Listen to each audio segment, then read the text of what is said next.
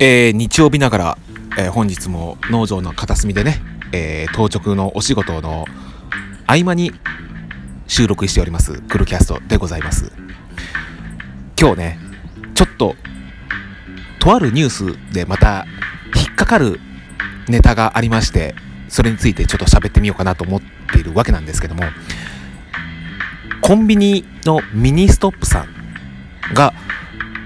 もう成人雑誌を売りませんよっていう宣言をされたというニュースがねまあいわゆる成人雑誌ねよくトイレのそばに置いてあるじゃないですか。あれ困るんですよね。あのトイレ行きたい時にさ、あの成人雑誌の前でさ、あのもぞもぞもぞもぞ、ああ、もう早くトイレ開かないかなってこうしてると、なんか変な勘違いをされることってないわな。まあそういった意味ではね、もうあの、成人雑誌を置く場所に関しても私は非常に誤解を招くからやめてほしいって前々から思っていたわけなんですけどもまあもうそのそれ以前にもそのそもそものその成人雑誌を置くこと自体がこう疑問になってたわけですよね。えー、実際買う人いるのかよと思って。そしたら意外とパーセンテージ的に売り上げがあるらしいんですよね成人雑誌って。思った以上にっていうね、なんかそのニュースで報道されてた統計数字、あれ何パーセントぐらいの売り上げがあったって言ってたかな、ちょっとはっきりと数字が思い出せないんですけども、で、まあ、それをなくすっていうことは、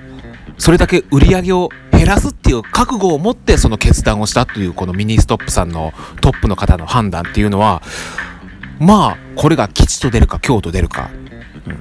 成人雑誌を置かないということによって、今までそういったものを子供の目に触れさせたくないというふうにして敬遠してきていた主婦層の方々をお店に呼び込もうという、まあそういう作戦ですね。うんまあこれに関しては、まあどのような形になるのか私もね、非常に興味津々に、ね、その結果を見たいなって思っているとこなんですけども。で、まあそもそもなぜわざわざ雑誌でそういったエッチな本を買うんだお前らっていうことに関してちょっと考察してみたんですよ。うん。だって、そもそもね、もうエッチなものっていうのはわざわざ雑誌で買わなくても、DVD とかで買わなくても、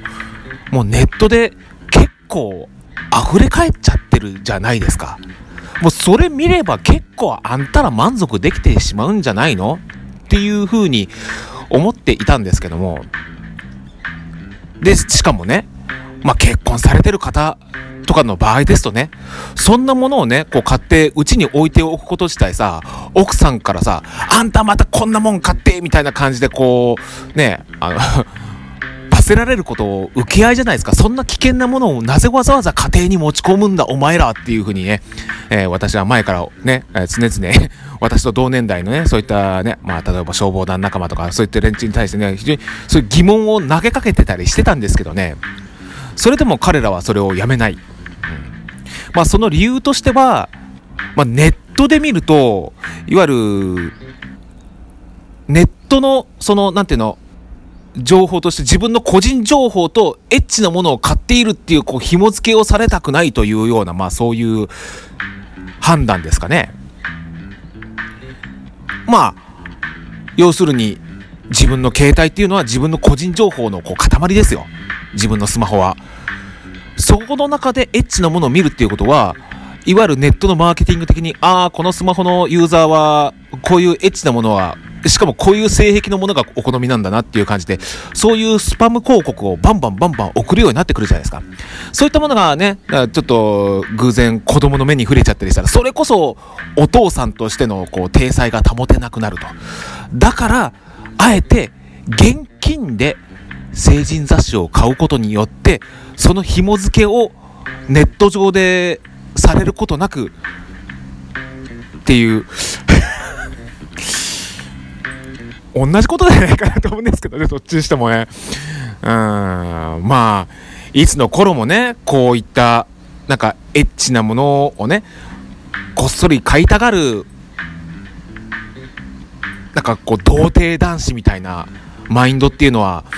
いつの年になっても変わらないかなっていうふうに、ちょっとね、えー、そのニュースをこう聞きながらね、頭の中で考えちゃったりしたんですけどね。えー、で、まあ、私自身もね、そら、エッチなものに全く興味がないわけじゃないですよ。ええ、それはね、ネットとかでもなんかたまたまそういった広告がチャラって見えちゃったらね、なんとなくこ、こ、心が全く揺り動かないわけではないですよ。ええ、でもそのたんびに、あ、これでここクリックして、この情報が俺の個人情報とこうこう紐付けされて自分の子供たちにバレてしまったらそっちの方が恥ずかしいみたいな感じで、まあ、そこをぐっと我慢する日々なんですけども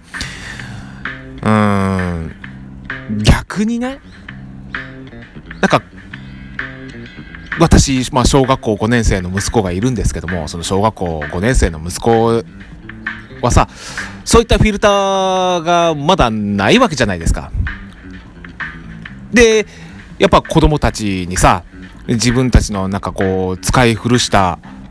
スマホを、まあ、Wi-Fi 環境でだけだったらまだ使えるよっていう状態で、こう、渡しておくじゃないですか。で、そこのとこで、まあ、なんとなくこう、ペアレンタルコントロールみたいな、そういったものをね、一応オンにしておいて使わせているわけなんですけども、それでもね、やっぱりそういった、なんか、ガードをすり抜けて、まあ、エッチな広告とかっていうのがたまに入っていっちゃったりすることはあるわけですよね。まあ、そういった意味で、まあ、そういったものを見ながら、で、うちの息子はね、うわ、なんかまた気持ち悪い広告が出てきたっていうね。あの、気持ち悪いっていう言い方。ええいや、気持ち悪いじゃないな。キモいっていう言い方してるんですよね。うちの息子。ええ。キモい女の裸が出てきた。キモいお父さん。なんでこんな広告出てくんのよ。キモいって言ってるんですかね。